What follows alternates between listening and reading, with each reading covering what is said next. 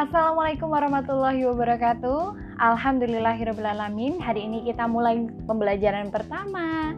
Pembelajaran pertama yakni tentang latar belakang dan tujuan pengajaran bahasa Indonesia Hmm, bersama saya Febriani Fatia Falhalaili Putih Oke, bahasa Indonesia Bahasa Indonesia itu apa sih dia sebenarnya? Bahasa Indonesia Oke, sebelum kita bahas bahasa Indonesia, pasti ingat satu hal nih yang akan saya sampaikan, yakni Sumpah Pemuda.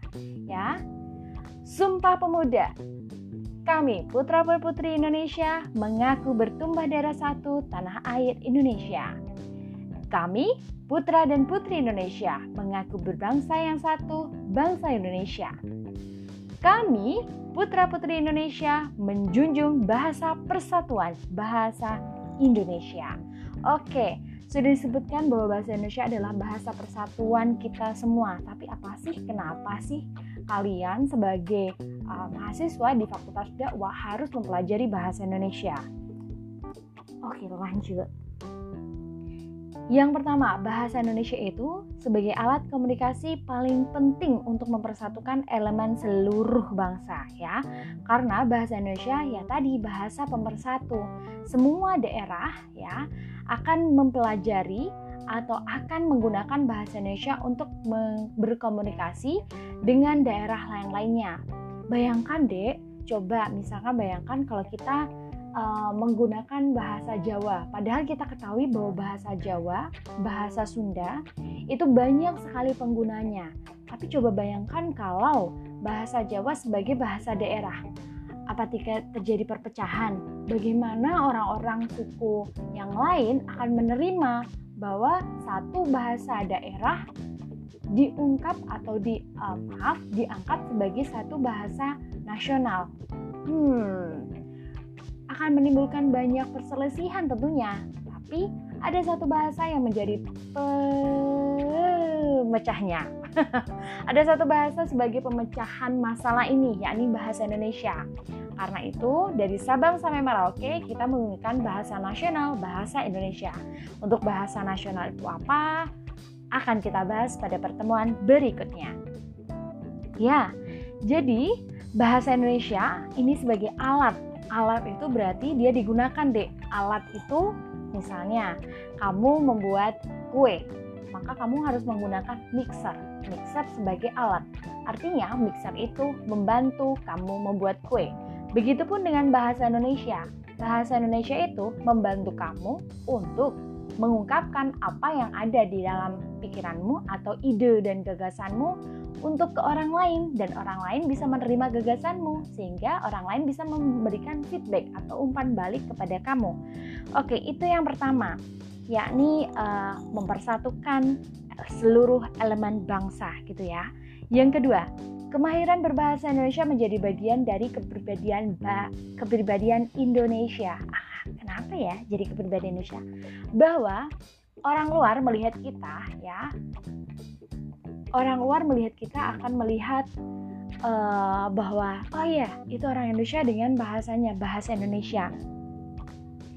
Kemahiran ini, kemahiran ini ya kita bahas kemahiran terlebih dahulu itu mencakup tata pikirnya, kemudian tata ucapnya, tata tulisnya dan tata laku seorang penutur bahasa Indonesia gitu ya. Kemahiran berbahasa di sini menjadi bagian dari kepribadian Indonesia. Bayangkan kalau semua orang menggunakan bahasa Indonesia yang santun untuk menghadapi orang-orang luar. Katakanlah kita orang luar ya.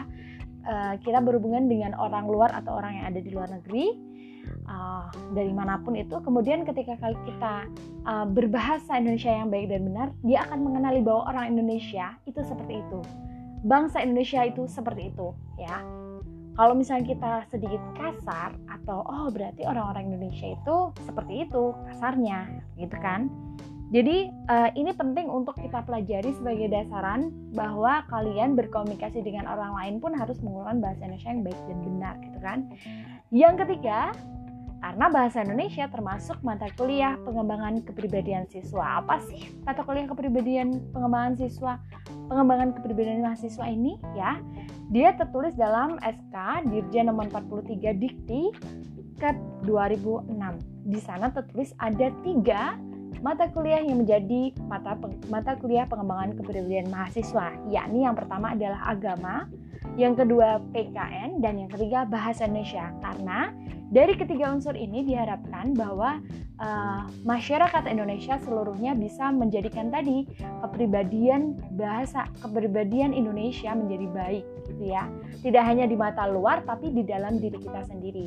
Karena siapa yang menghargai uh, kalau kita bilang bahwa siapa yang menghargai jasa pahlawannya dia akan mengenal uh, dirinya gitu kan. Kalau saya bilang siapa yang bisa menghargai bahasa Indonesia sebagai bagian dari dalam dirinya, dia berarti turut menghargai dirinya sendiri. Oke? Okay? Untuk itu kita lanjutkan. Hmm, tapi bagaimana sih eksistensi bahasa Indonesia sendiri? Jadi Pernah ngedenger nggak sih, Dek, ada kalimat selama orang Indonesia masih ada, bahasa Indonesia tidak akan punah. Bener sih, selama masih ada penuturnya, maka tidak akan punah suatu bahasa itu. Tapi kalau misalkan dibuktikan, hmm, pasti butuh waktu yang lama banget ya untuk membuktikan hal ini. Maka, uh, tidak usah dibuktikan sekarang. Jangan sampai nunggu kita punah dulu. Jangan sampai kita menunggu punah, kemudian bahasanya punah. Kalau misalnya ngelihat sekarang bahwa semangat uh, generasi muda itu berbeda dengan generasi pada tahun uh, di mana Sumpah Pemuda digaungkan gitu kan. Bahwa semangat mereka untuk menyatakan dan bangga terhadap bahasanya itu juga berbeda ya.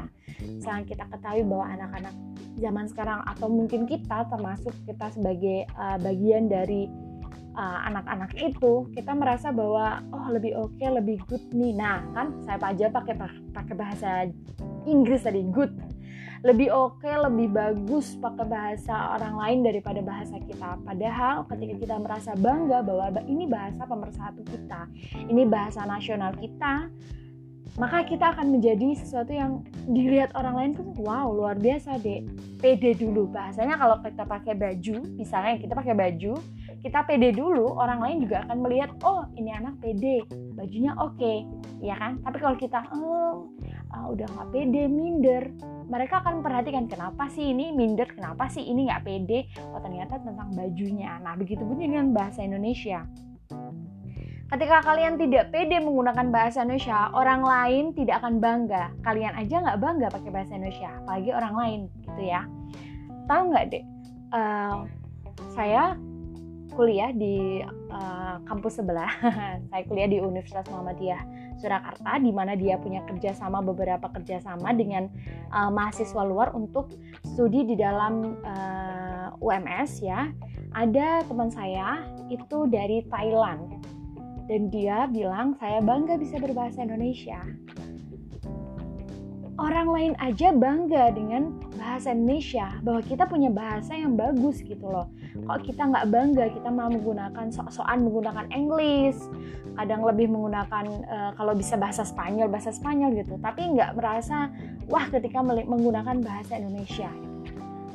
Jangan sampai itu terjadi oke? Okay? jadi mulai sekarang kalian harus bangga menggunakan bahasa Indonesia gitu ya Kemudian, perkembangan bahasa Indonesia yang sesuai zaman. Ingat ejaan tempo dulu ya. Ingat ejaan tempo dulu yang dia pakai oe oe itu. Nah, itu uh, bahasa Indonesia semakin berkembang. Kenapa? Karena bisa melihat nilai praktisnya, kehematannya, uh, kemudian Nah, untuk sejarah bahasa Indonesia sendiri kita lanjutkan di pertemuan berikutnya gitu ya. Hanya sampai situ ya deh ya bahwa memang bahasa Indonesia adalah bahasa yang fleksibel. Fleksibel dia mengikuti zaman.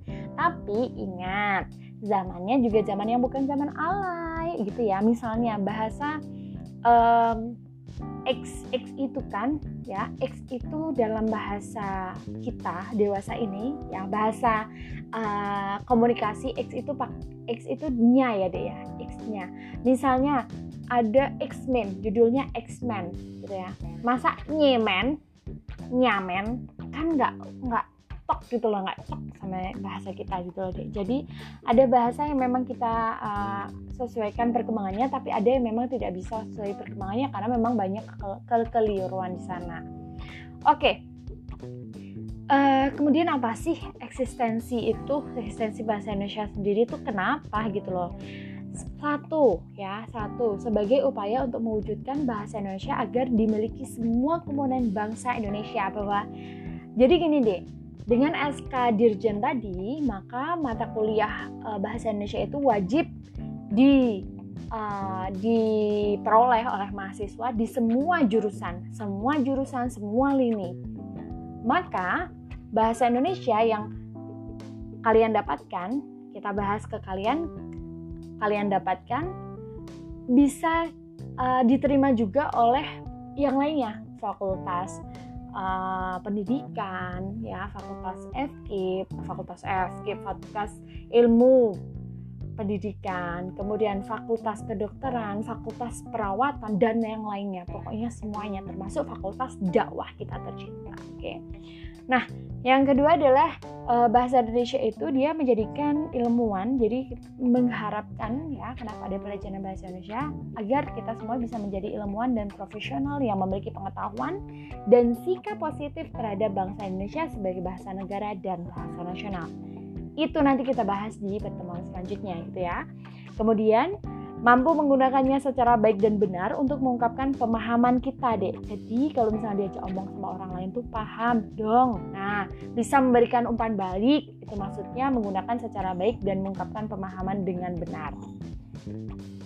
Rasa kebangsaan dan cinta tanah air dan uh, meningkatkan ya, meningkatkan rasa kebangsaan dan cinta tanah air dan berbagai keperluan dalam bidang ilmu, teknologi dan seni serta profesinya masing-masing misalnya ketika kalian mengambil jurusan fakultas dakwah di sini ada dua fakultas yang saya ampu yakni penyiaran ya dan juga fakultas psikologi Islam ya komunikasi dan penyiaran Islam dan psikologi Islam. Di mana tujuan kalian adalah mensyiarkan Islam?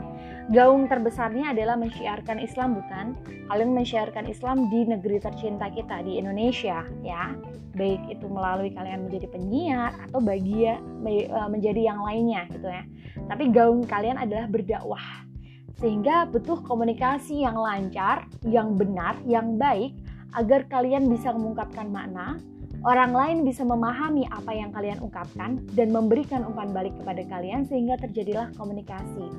Dan eh endingnya ke situ lagi deh. Jadi komunikasi yang baik, komunikasi yang uh, tercapai sesuai sasaran agar tujuan utama kalian sebagai uh, pendakwah atau kalian tujuannya sebagai bedak untuk berdakwah akan tercapai gitu. Itu sih garis besarnya. Tapi kalian akan menemukan uh, fungsi-fungsi uh, lain ketika kalian mempelajari bahasa Indonesia. Pasti itu. Kenapa? Karena um, kita hidup di Indonesia kok, Dek. Kalau misalnya ada orang bilang, kita kan hidup di Indonesia, kok kok pakai pelajaran bahasa Indonesia, gitu kan? Berarti dia tidak bisa menghargai apa yang dicirikan atau apa yang di uh, sudah di ibaratnya apa ya sudah dikelola uh, oleh ilmuwan, oleh profesional yang lain sehingga bahasa Indonesia bisa menjadi luar bahasa yang luar biasa gitu ya. Itu cukup sekian deh di pertemuan ini. Jadi endingnya adalah sangat penting sekali kalian mempelajari bahasa Indonesia. Kalau ya bukan kita yang mempelajari bahasa Indonesia, siapa lagi? Mau bangsa asing mempelajari bangsa Indonesia, bahasa Indonesia? Atau jika tidak sekarang, kapan lagi? Oke, akhiri. Wassalamualaikum warahmatullahi wabarakatuh.